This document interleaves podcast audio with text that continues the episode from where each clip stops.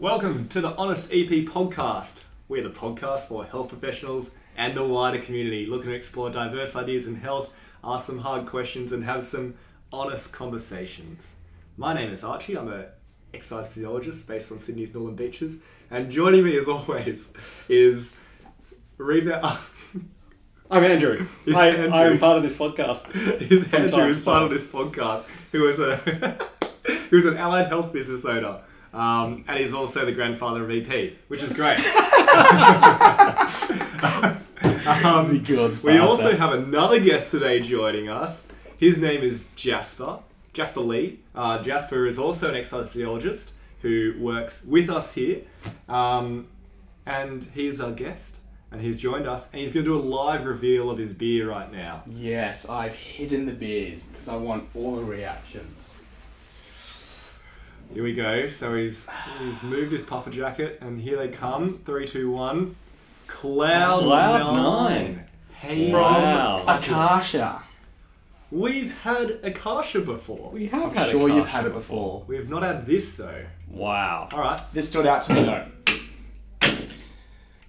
What do we feel about the cans? Can looks amazing. First The appearance. the can does look amazing. Mm. So we got like some different tones of blue. Uh, going around with them some cloudy text. Kind of like a sky. Yep. Yeah.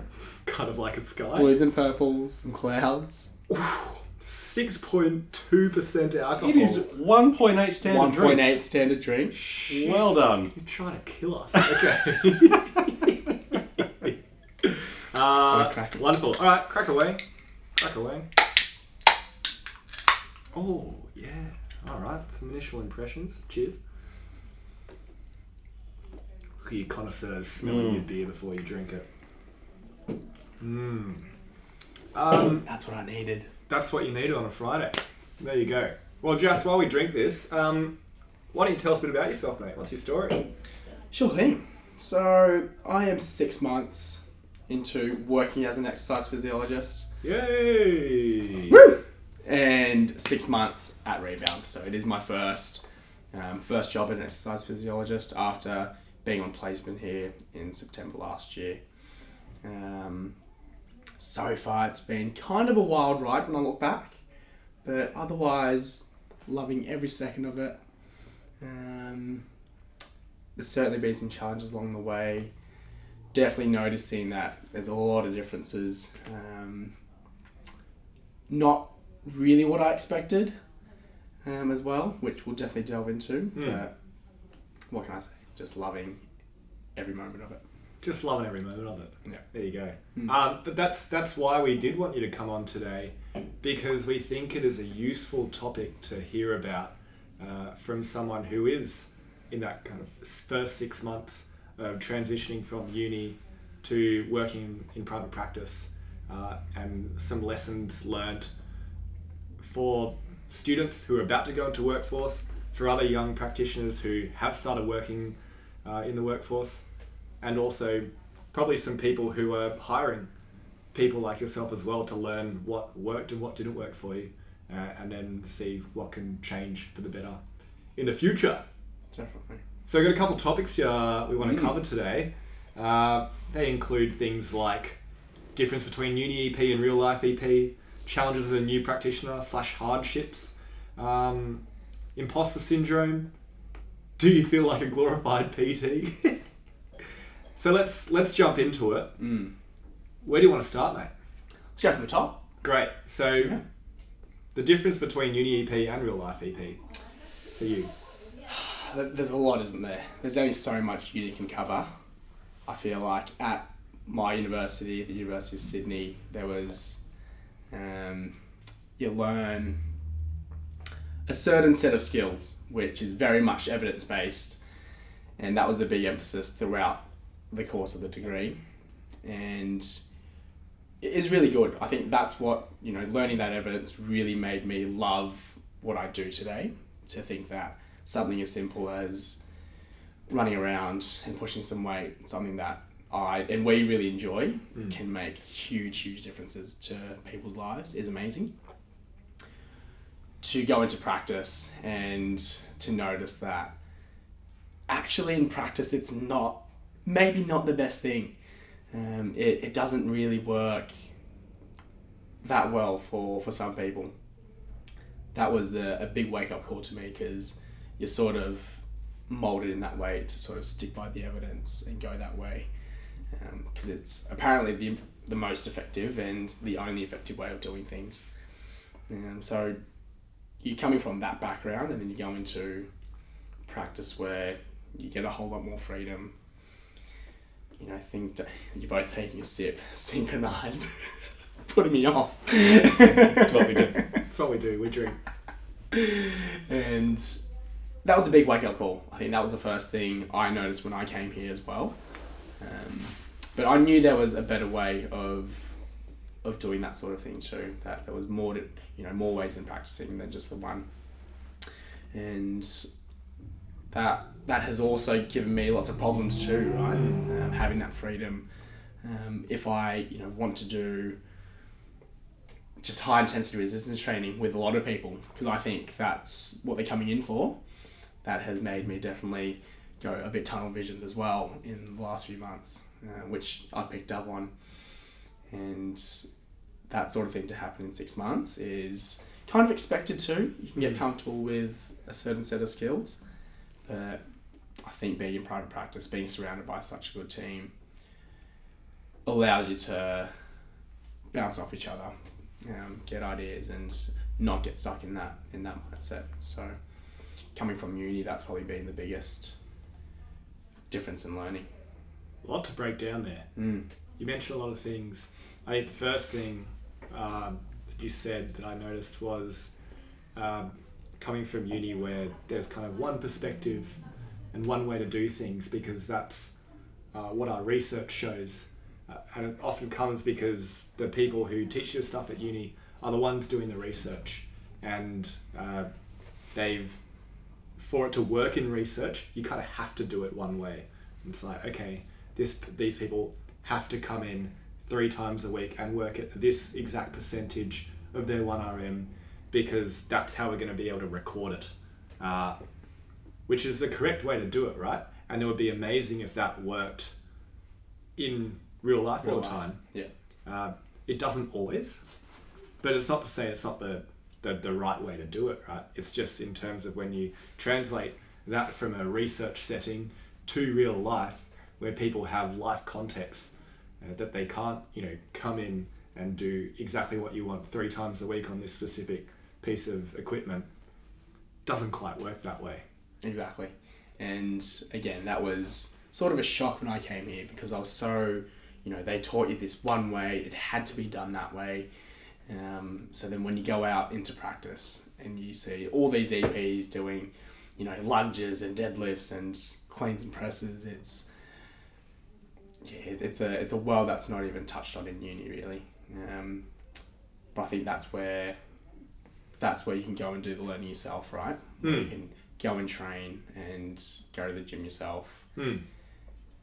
So many more ways to learn than just what's taught at uni.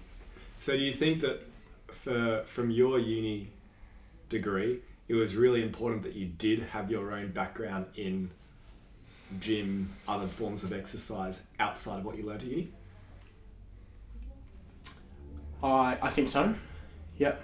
I think the general trend is if you exercise regularly yourself and you have a good understanding of what going to failure feels like, pushing yourself to max feels like, then you can sort of give the intensity and relate better to yourself um, and prescribe better that way. I think if you if you don't have an idea of what going to failure feels like or um, what a certain exercise is meant to feel like, then it's often harder to give that to someone else when you know you don't even know what it's, it's like if you were to teach someone how to cast a fishing line out and you got Mm. no clue as well it looks really easy but I've only seen videos or graphics Yeah. of it, right? exactly exactly I, I would go Mm. further to even say that it is impossible or like incredibly difficult Yeah. to do a good job at teaching people how to do things that you haven't done yourself. definitely Yeah. Incredibly difficult. Um, and I would n- highly recommend that if you were trying to get into any allied health profession, that you would have your own experience of doing what you are prescribing. Yeah. And, and and that's not to say that students need to go and do an S and C course, right? No. Get in the gym, Yeah. use the equipment that's at uni, Hmm. use it, and and get a feeling of what going to failure Mm. feels like. Try a new movement Mm. and see how hard it is to actually learn. Little things like that can play a very big difference. And don't assume that the knowledge that you gain from uni is then enough for you to practice with. Yeah.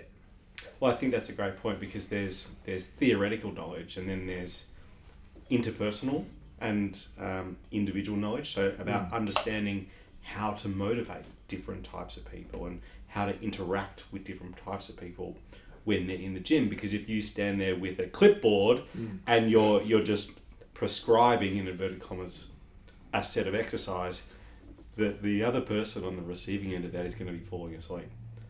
And learning how to do that, and so when you're going to the gym or getting exposure yourself, you're not just trying to go to failure and understanding what that feels like, but you're learning from the coaches about the way that they motivate and the way that they present themselves. And I think that's definitely one of the things that I've learned is like the presence that a really good coach or a really good trainer has in the gym and the way that they just sort of have people gravitate Mm. around them and listen to them versus other people who are more passive and just uh, the the clients or the directions that they give people start doing all sorts of funky stuff because Mm. they're not clear Mm. in what they're saying. I think to, to your point, there's a huge amount of benefit from going and getting exposure to all different types of Mm. training. Mm. I think people can confuse passiveness and uh, quietness as well, because you can you don't have to be loud to be in control of a class or a session, that side of thing. If you have earned the respect and you have the presence, um, and people respect that of you, then you don't need to be loud because when you talk, they'll listen. But if you don't have that presence and that trust from people and you're quiet, then. But also, if you're loud and you're just shouting random things, that's also not useful. so don't think that, like, um, learning good coaching is just being louder. That's part of it. You need a little bit of volume, uh, but it's not the, the answer to the question. I think a bit of learning there. Mm. Mm. Wow. That got a little sidetracked. but I think that's very, very useful information. That like, Mm. and I'll add one more point onto that is for for people who are at uni and are new practitioners. If you think about the unis that are pumping out students in your profession, pumping them out in cohorts of you know 50 100 200 there's a bell curve of you know the the the level of clinician and how good that person is going to be coming out of uni right and if you have literally just taken the knowledge from uni and nothing else what separates you from the other 50 to 100 people who are coming out with the same qualification Mm. what's going to separate you in getting a job in helping the people that come and see you compared to the person who has gone and seen and, and been a client and learned from other people and done extra learning outside of uni Mm. those are the people who uh, succeed those people we see as students who succeed a lot better and then people who succeed a lot earlier as clinicians when they Mm. come in i would say as well Absolutely. And, and you guys have talked about that in a previous episode as well. Right? Mm. It, Mm. it doesn't need to look like a $300 course that's done over two days. No. Mm. There's so much on Instagram now, Mm. right? Um, we know that some courses, you know, not even necessarily, you know, if you pay for them, not necessarily the best quality either. Mm. And there's so much chat on Instagram now anyway. Do you want to expand on that courses Hmm. point? Because you learned something recently that we talked about. I did, Mm. yeah. So I have a particular interest in exercise oncology and was trying to find a course recently to just get some better understanding of other cancers other than your breast and your prostate cancer and your more common ones. So on the ESSA website, bang, blood cancers and looks really interesting. You hear blood cancers and you think, wow, this could be quite cool. Um, and I wonder what exercise has um, to do with this sort of condition. You sort of delve into it, sounds really cool. priced at $315, $20, I think, for a one day course, delivered online. So you start to think, okay, wow, like if it's 300, 300 bucks, it must be pretty good. Mm. Um, then you go and do the digging. Well, Archie does the digging, and you know we find out that it's delivered just by independent exercise physiologists working out of um, maybe their own business. I think it Mm. might have been. Mm. Um, I'm sure it wasn't short of any learning. I'm sure it would, would have learned something, but um, I guess it sort of highlighted that a lot of courses can get ESSA approved. Is that what it is? Yeah. Certified. There's also that Mm. the, the person who was running it wasn't a uh, oncology specialist Mm. either. They also on their website had courses for every must condition, every metabolic condition, every cancer as well. And then once you do that and you go, hold up, I'm paying three over three hundred dollars to do a one day course from someone who just sees a bit of everything. Um, am I learning from an expert or a specialist who's gone and done a lot of research into this area, Mm. uh, or is it just uh, from knowledge that I could have looked up myself? Then? Yeah. Yeah. And so, I guess the learning from that for for new practitioners is that not every course that's uh, emailed to you and ad- advertised to you through social media or through your governing body is necessarily worth the money that's there. Uh, and you need to go and do your due diligence and look into it before you go, yeah, great, awesome. I will spend my money on that. I will spend my CPD budget on that. Because there's a million courses out Yeah. there. There's a lot. There are a million courses out there, and, and I think it's also great to look outside of what is like ESSA accredited. Definitely. I think um, a lot of people, particularly new grads early on, they see that as the only, like, if it's not on the ESSA website, I can't do it. Mm. Um, particularly, I, and I'll use my own sort of example here. When I got to like 18 to 24 months out, and I started to go like, what's what else is out there, and started Mm. looking at the APA and Mm. other areas, and go like, wow, like there's some really amazing stuff out here that through through the blinkers of just looking at ESSA, Yeah. you you don't you don't get that exposure to. Mm. Mm. Um, so for the new grads, like search around because there's some phenomenal stuff out there Mm. That could be done by physios Absolutely. We're not the or only ones. or, or any you know. We're not the only ones who use exercise for, for prescription Mm. at all. Um, definitely, definitely. And you also don't need to necessarily pay for education either, because there's so many people just putting out educational resources there. So I guess one thing as well to do is ask people you know um, about any courses that they found interesting or any educational sources that they found interesting on an area um, before going and paying for it Mm. because maybe save some money and also learn some good stuff. Mm. It could be good. Definitely. Lovely. Let's move on. Let's uh, let's move on to challenges and hardships uh, as a new practitioner. Your challenges, Jasper. And my challenges. Your, well, well, we're, we're learning about you, mate. So, what what have been some of the main challenges and hardships you've faced in your first six months? Yeah, I mean, this ties well into imposter syndrome as well. Mhm. I think I've never felt so out of my depth before. Um, had had two jobs prior to working as an EP, um, and never felt so out of my depth, despite work uh, studying four years Yeah. prior to and having even been here for five weeks. Mm. Um, there was just this inherent feeling of I don't know what I'm doing. Um, am I doing this right? Are people looking at me differently? And I'm not the type to get self conscious, but wow, it was first at least few months. It was just I, I need to learn a lot. Um, and there is a lot to learn, right? There's a lot of admin and reports that you need to learn. There's you know people around you that have been in the industry for years, and their knowledge compared to yours is just a completely different on- an exponential level. It's so there's that kind of pressure as well that sits around you, and there's I need to catch up sort of feeling. But everyone I talked to in the clinic just sort of said it's just a bit of time. You've got to settle down a bit first, and then you'll feel like you're you're in it. Everyone feels it, but that was probably the one biggest thing on my mind during my first couple of months. Which is interesting because I don't think you ever showed it. Yeah, I mean that's probably a part of it though, right? Mm. Yeah, it's you're acting to, you know, and you're sort of lying to yourself saying that oh, I got this, I got this, I got this. Whereas, yeah, look, I wasn't you know staying up at night thinking about this sort of thing, but um, there was because I knew there was so much to learn.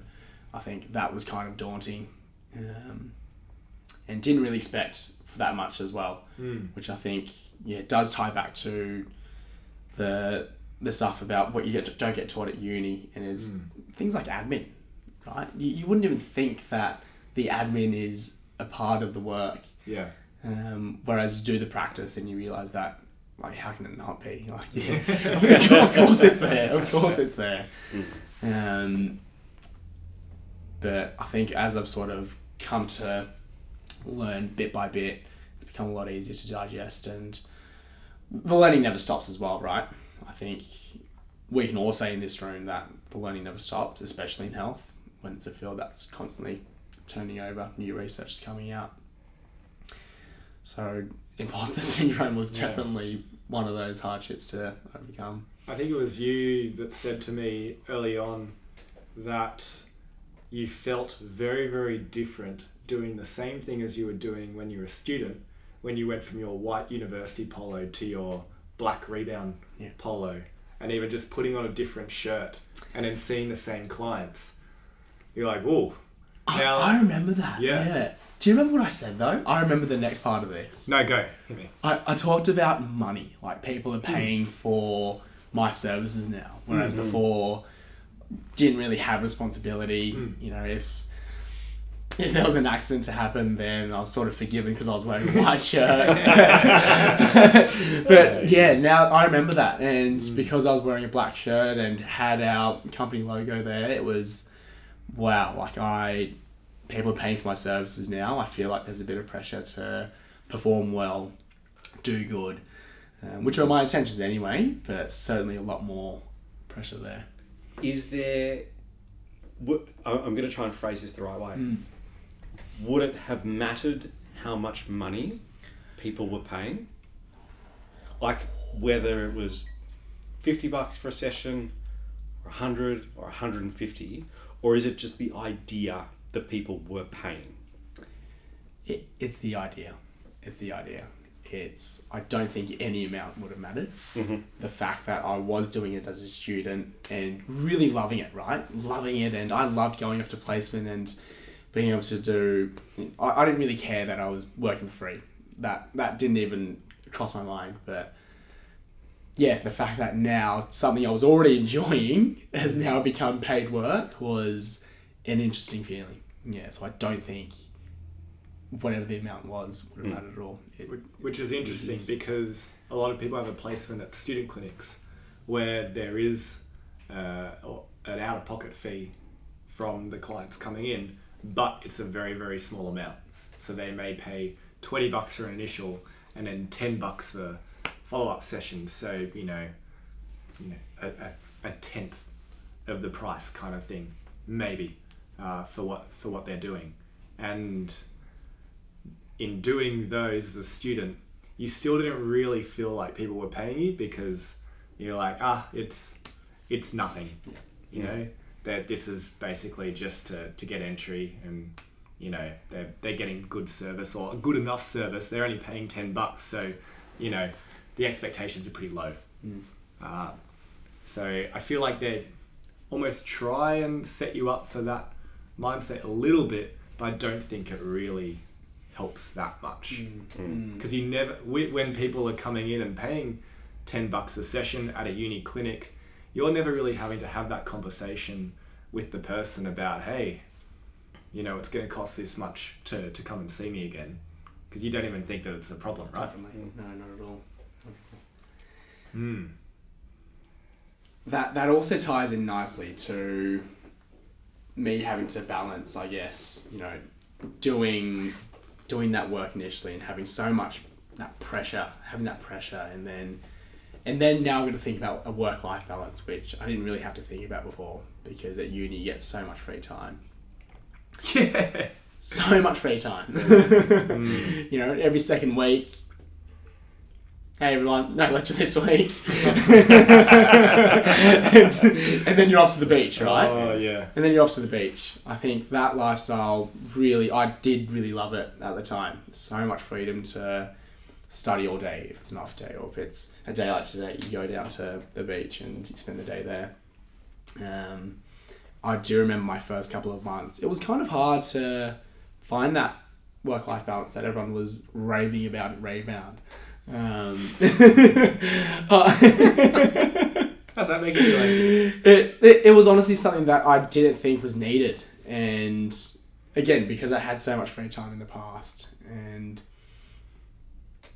is it that important? I, I didn't really see it. And then started to notice how much having that structured structured time, you know, the, the 40 hours blocked out in your week um, really does make a difference. And especially for me when I do like so much exercise, you know, across many different sports, it it was hard to initially find the time, Hmm.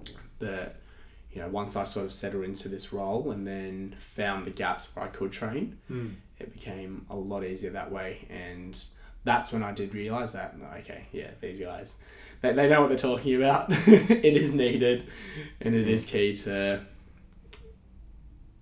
as self care. It, it really is important in this role when you're working in health and you have to be there as well, right? At my other job, it's if you want to like if you want to knock off early because you've got something else on, you can, but because we're face to face, you know, you have that commitment to a client or a group. Hmm. It's not that flexible, and that's the reality of health, I think. Hmm. Um, hence the importance of that balance, Hmm. blocking off times, Yeah. and me time as well.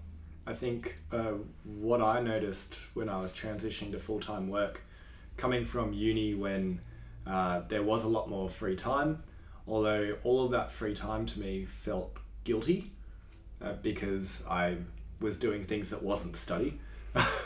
a lot of the time when I knew I definitely had peers who were studying in that free time, I was like, no, I'm going to use this as free time. But I always felt like there was a cloud over me going, oh, you should be working, you should be doing something. And then uh, started working full time.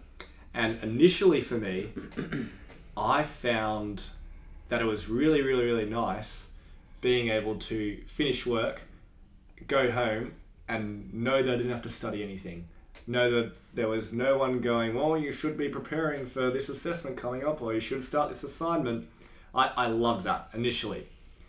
Then that changed, and I found that my willy nilly schedule that I had during uni, where on a Wednesday night I'm gonna stay up till one because I can, and then the next night I'll, you know, get up at ten, or like you know, get up the next morning at ten, and then the next morning I'll shuffle around, and then I'll change my bedtime to this time, change my bedtime to this time, and having changes in my schedule throughout the week that were all over the place and unpredictable became a problem.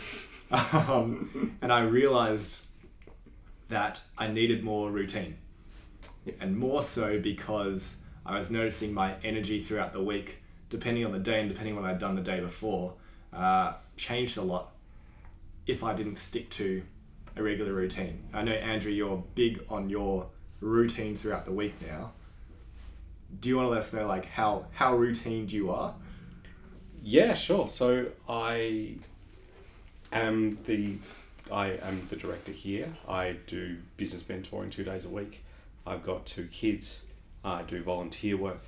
Um, so my time is very very important to me because I know that if I don't get it, I will not function very well. So um, I wake up and my kids wake up at sort of quarter to five in the morning. I will meditate. I will then go to the gym. I'll be home, take them to school, and then come to work and start generally about uh, 7.30, 8. And that sets me up for the rest of the day. Um, I have a very concisely time blocked diary, so I know exactly what I need to be doing at any given time, and that allows me to balance my week and balance my energy appropriately Mm. throughout the week. Mm. Um, but similarly, and, and speaking to like overwhelm and, and stress starting jobs, like I think practically there's a few things that people can do to make sure that uh, they're, they're managing themselves really well. And um, one of my mentors taught me, Jack O'Brien, taught me to always have two holidays planned. That way, when you, well, when you are working, that you have something to look forward to but then when you come back from that holiday, you have the next one planned.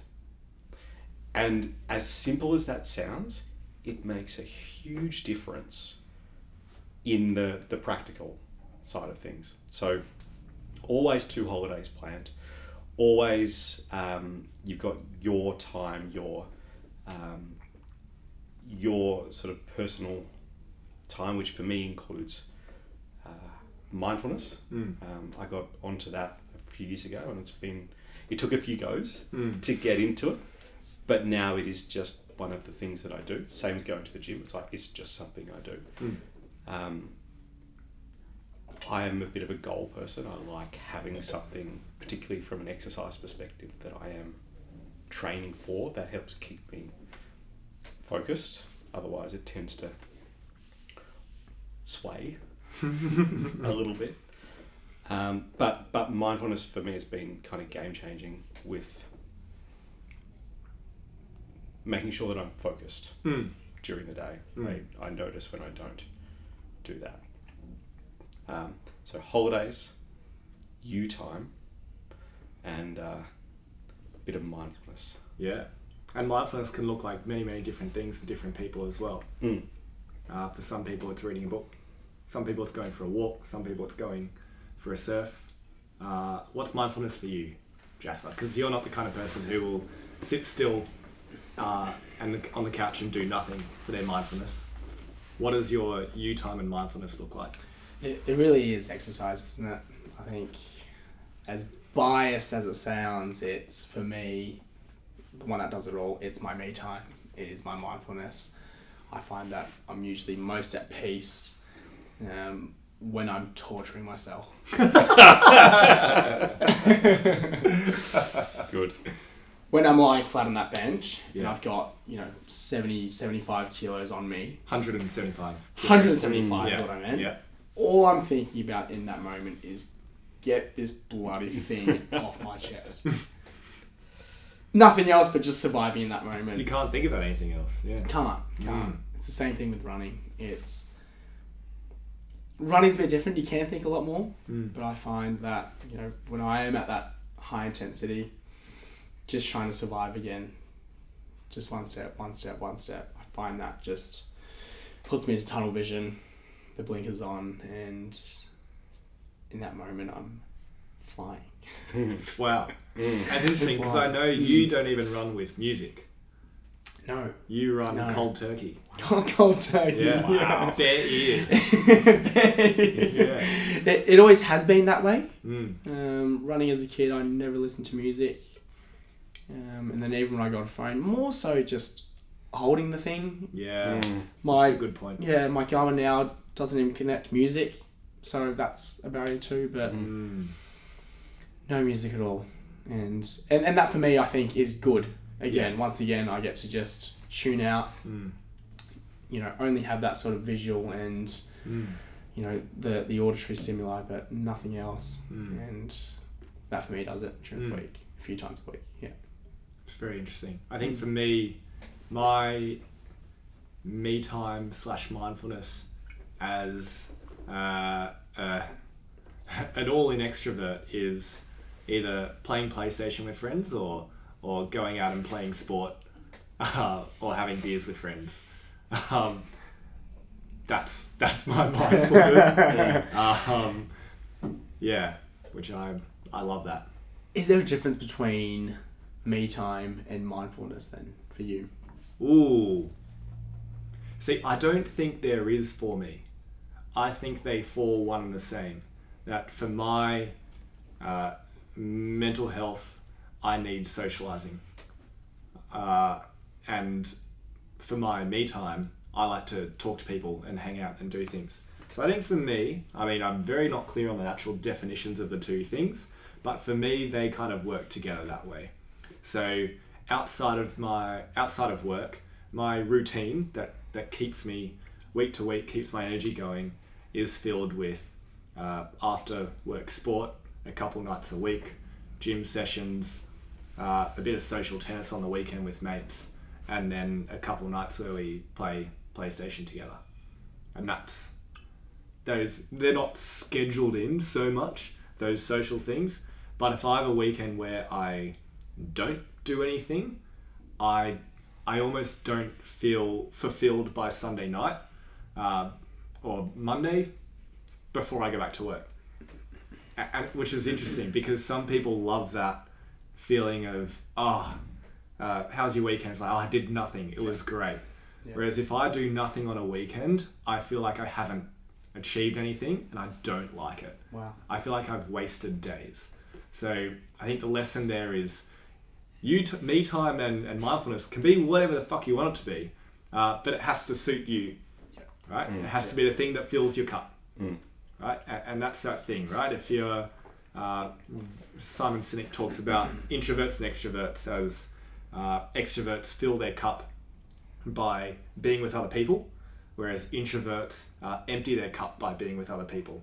So it doesn't mean that they can't hang out with people and have a good time, but they then need to fill their cup with some me time, some alone time kind of Mm. thing. hmm I'm sure that resonates with you. It, it does as a as a all in introvert. uh, I uh, so great book, Stolen Focus, Johan Hari. Oh, Read that, book book. if you should. Uh, I think leading such a busy life, it's it's difficult. It's on Audible. Oh. Uh,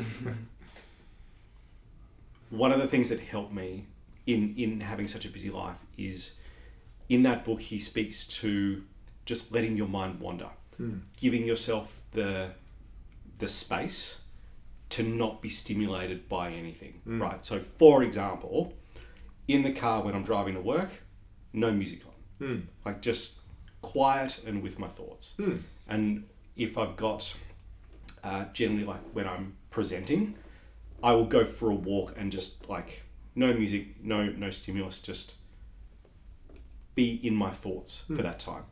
And so that's still mindfulness, right? Like, Hmm. That's still feeling what I'm feeling, acknowledging what I'm feeling, and doing that as a routine to help ground Hmm. myself. Um, Johan Hari, Stolen Focus, great book. Uh, because you're right, it's it's different Mm. for each person. Uh, but it doesn't need to be a I'm going to sit down and like do the whole yogi thing. Yeah. But it can be just like little bite-sized chunks throughout the day. Mm. Mm. Absolutely. So I guess overall lesson from that is it is important to have some kind of routine and include those three things uh, within your weekly schedule, which was me time, mindfulness, and oh, Having a holiday. having a holiday. Two Making holidays sure planned. that you've got holidays. yeah, planned. yeah, two holidays planned. Yeah. All right. Justin, do you have any other uh, hardships that you would like to talk about uh, that you've faced in your first six months? Yeah, I had a client would have a fall Yeah. in class. wow. That's that's a hard one. That's a right? hardship. Full face plant. Yeah. It was, it was in a group class, um, on a Thursday morning. Towards the end of the class, we were just doing some walking soccer to finish off. Walking soccer, Mm. challenge your balance a bit. Mm. Clearly, a bit too much for for this gentleman. Um, tripped on the ball, Mm. bang, and then straight onto his front. Um, no serious injuries at all. This this gentleman was also um, deaf, Mm. so didn't speak, um, and then couldn't hear anything either. So that just added to the, the complexity of, of the actual incident. So what was it like for you? Like what was Oh. the, the challenge like for you there? It was certainly a bit of guilt in the moment. Um, the first thing you think is, oh my gosh, is this person, have they fractured a rib? Have they broken an arm? Have they broken a leg, a Mm. hip? Um, had this client had gone through that, a broken bone or something more serious, I'd feel a bit different about it today.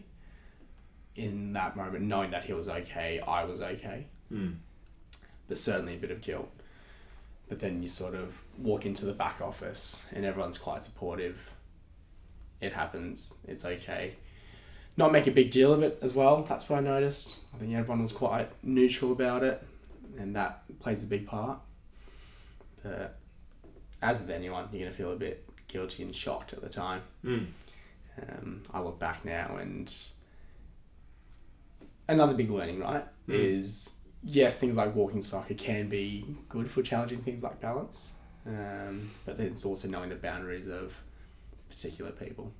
And then more broadly, I would say that a learning from that is that whether it's in your first six months or in your first three years of practicing in health, you are going to have outcomes that aren't ideal.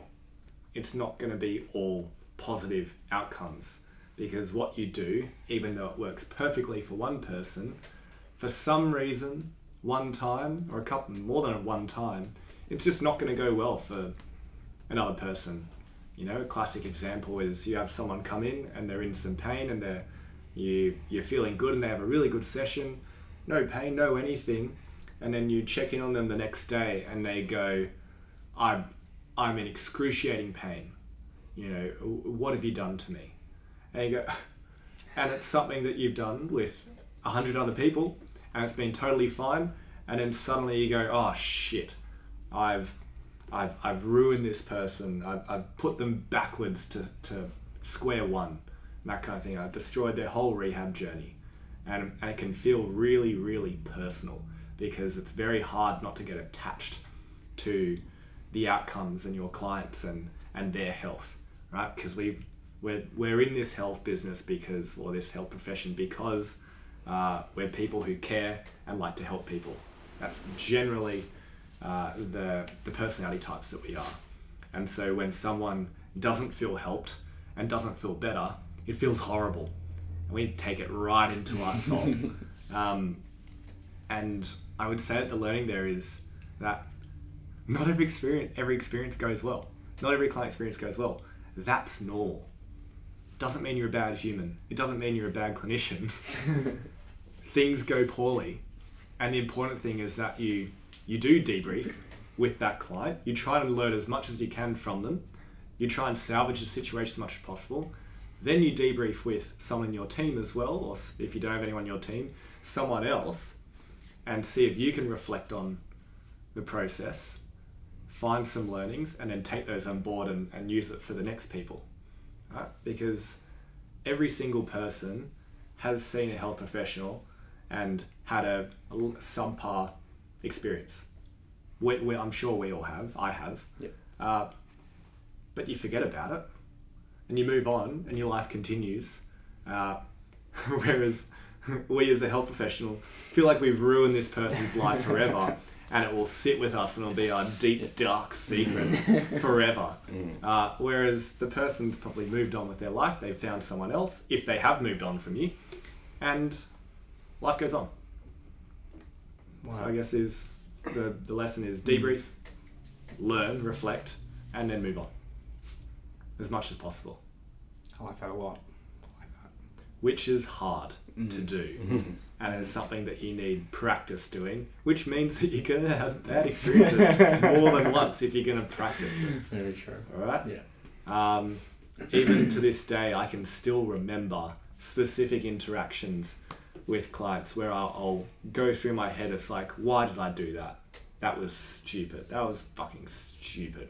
Why would I push that person uh, that hard or do this thing with this that person or say this thing to that person?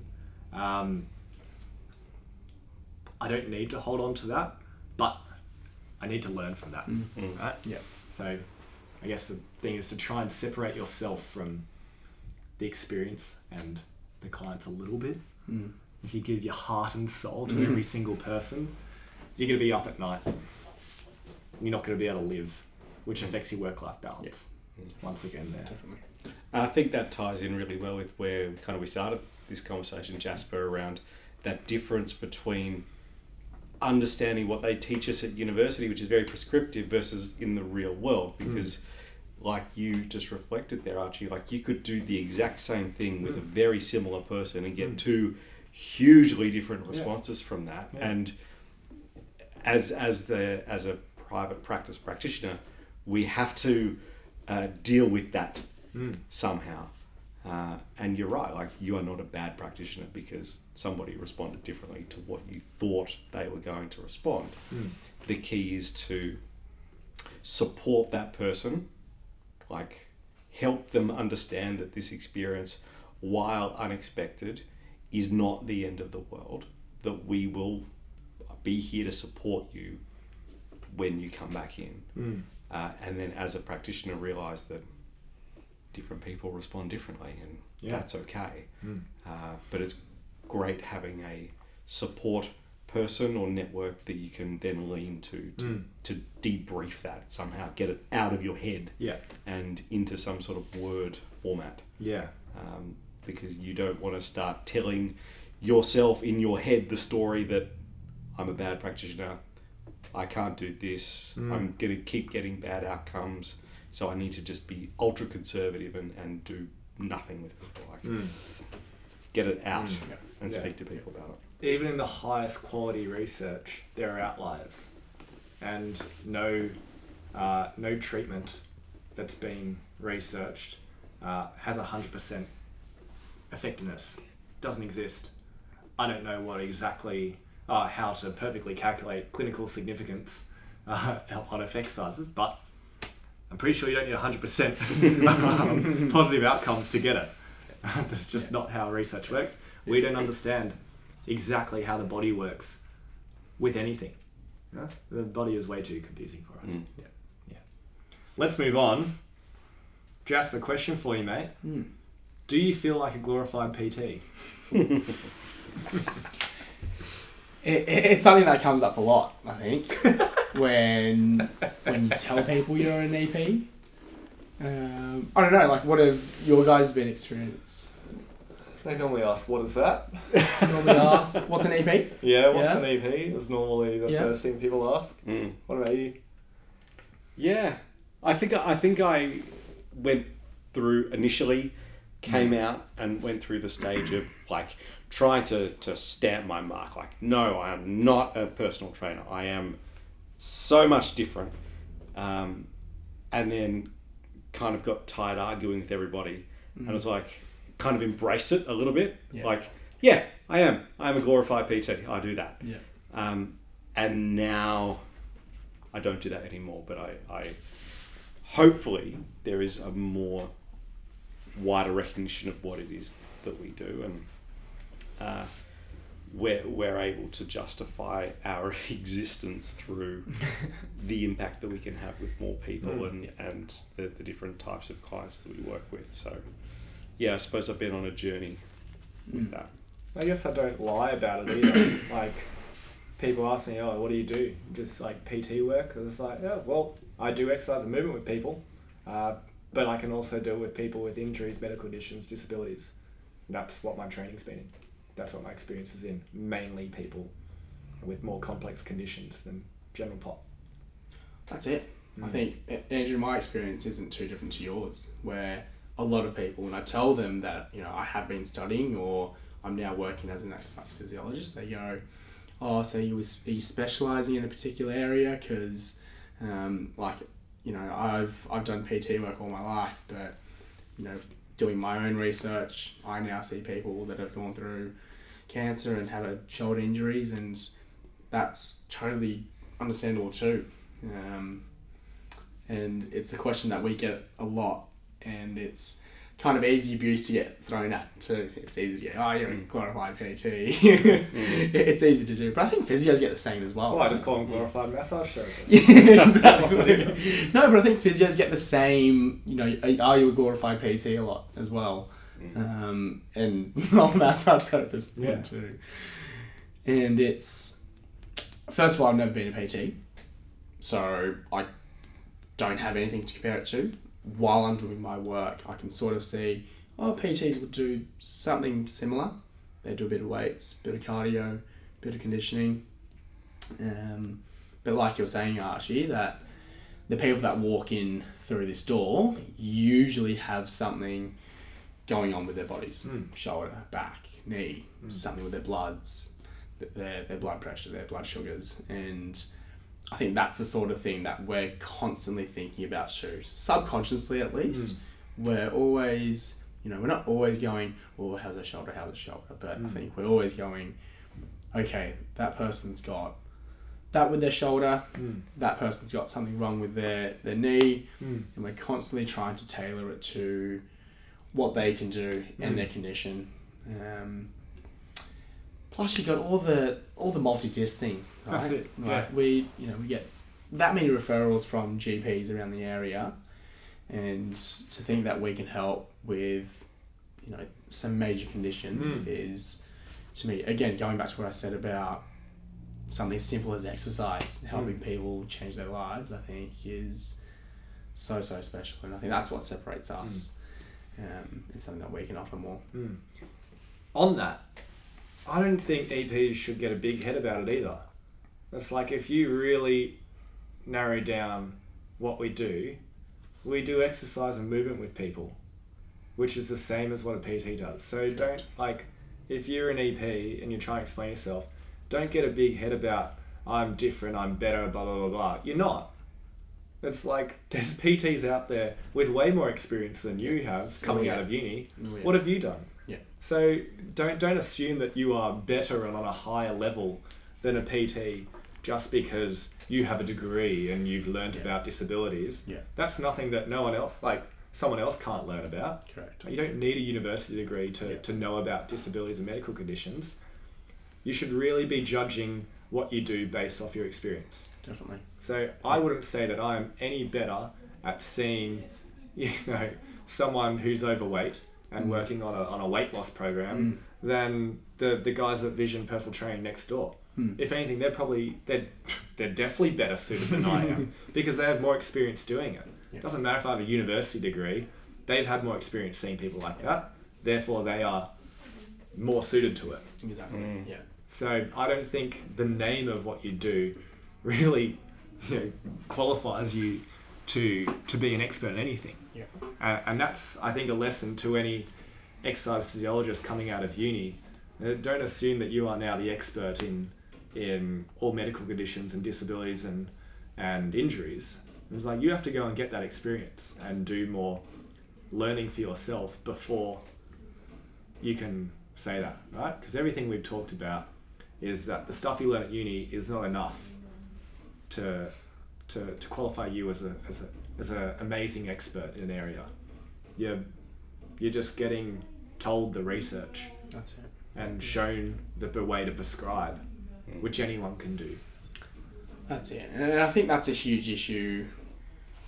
I don't know if it's in other countries as well, or if it's just Australia where it's EPs versus PTs, EPs versus physios, physios versus EPs. It's the same thing in the US, but it comes It to more like Mm. uh, the, the names change. So it's athletic Yeah, trainer versus uh, physical therapist. Yeah, yeah. Yeah, or kinesiologist, right?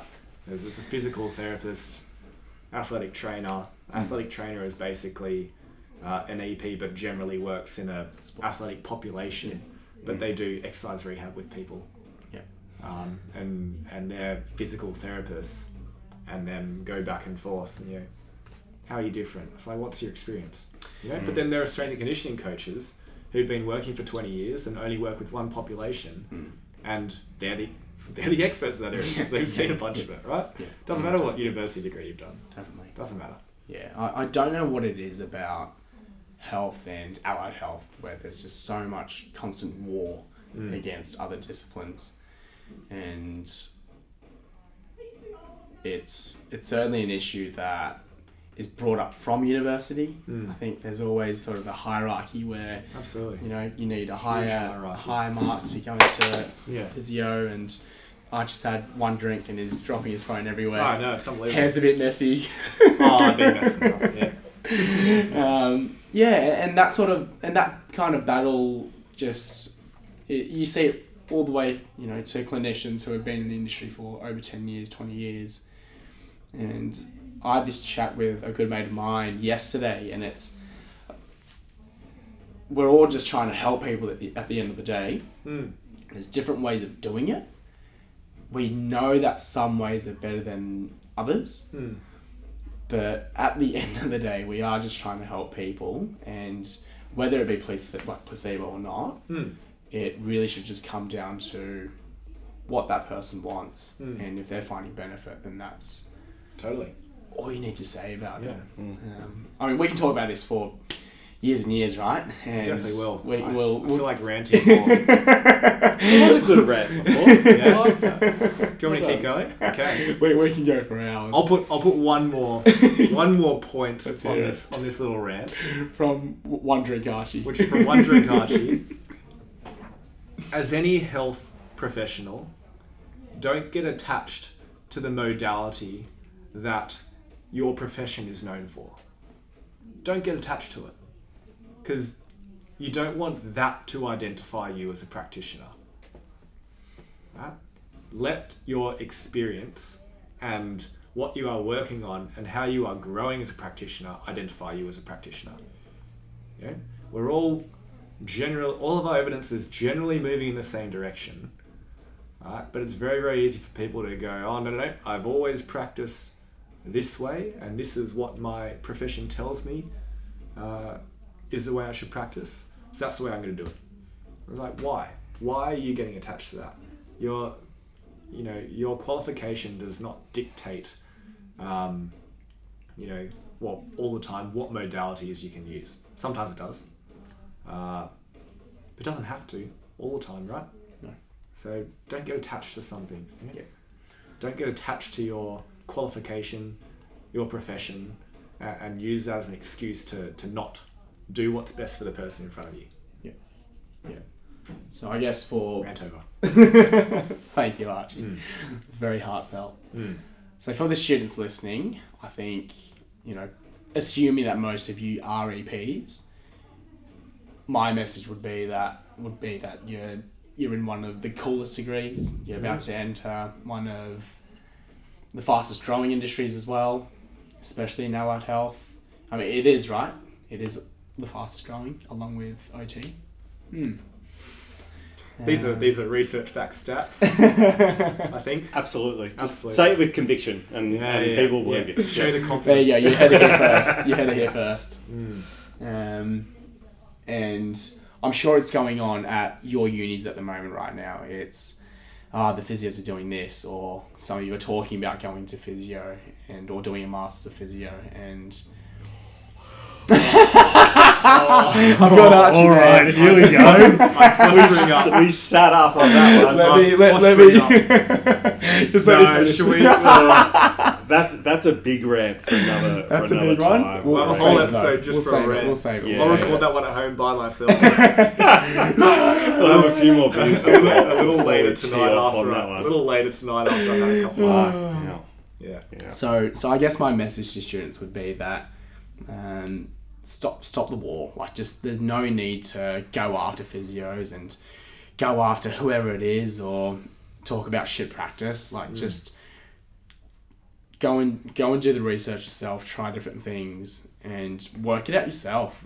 Um, good way to learn. Um, you know, hearing what physios have to say and hearing what other EPs have to say. That might not be the most traditional of uh, of practices, but like be open about it, and that there's no need to go and shit on other practice. It's a waste of time, and Yeah. it, it's it's a waste of your your breath, Yeah. really.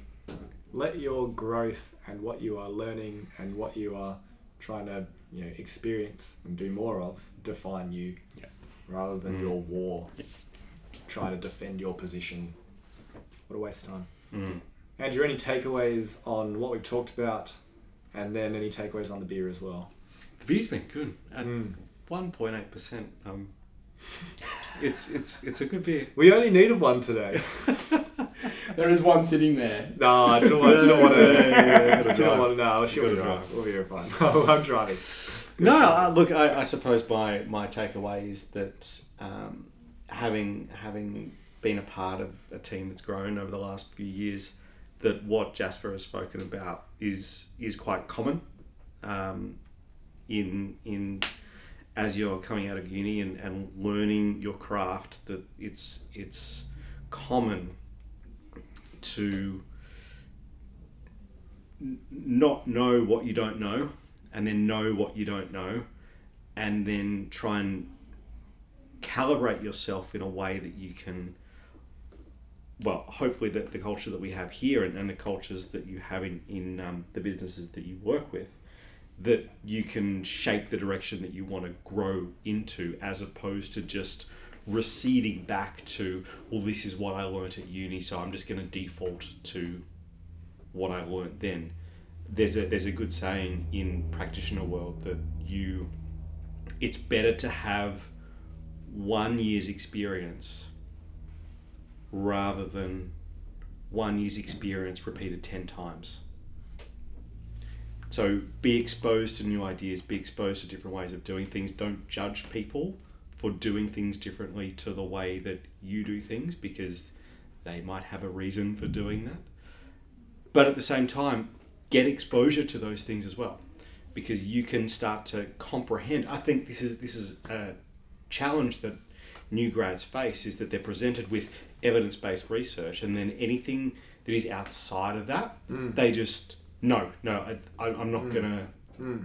i'm not gonna do that How can you possibly be strong on a stance after not having any experience seeing other ways of doing it? And, and the biggest problem that I have in that area is around manual therapies, Mm. right?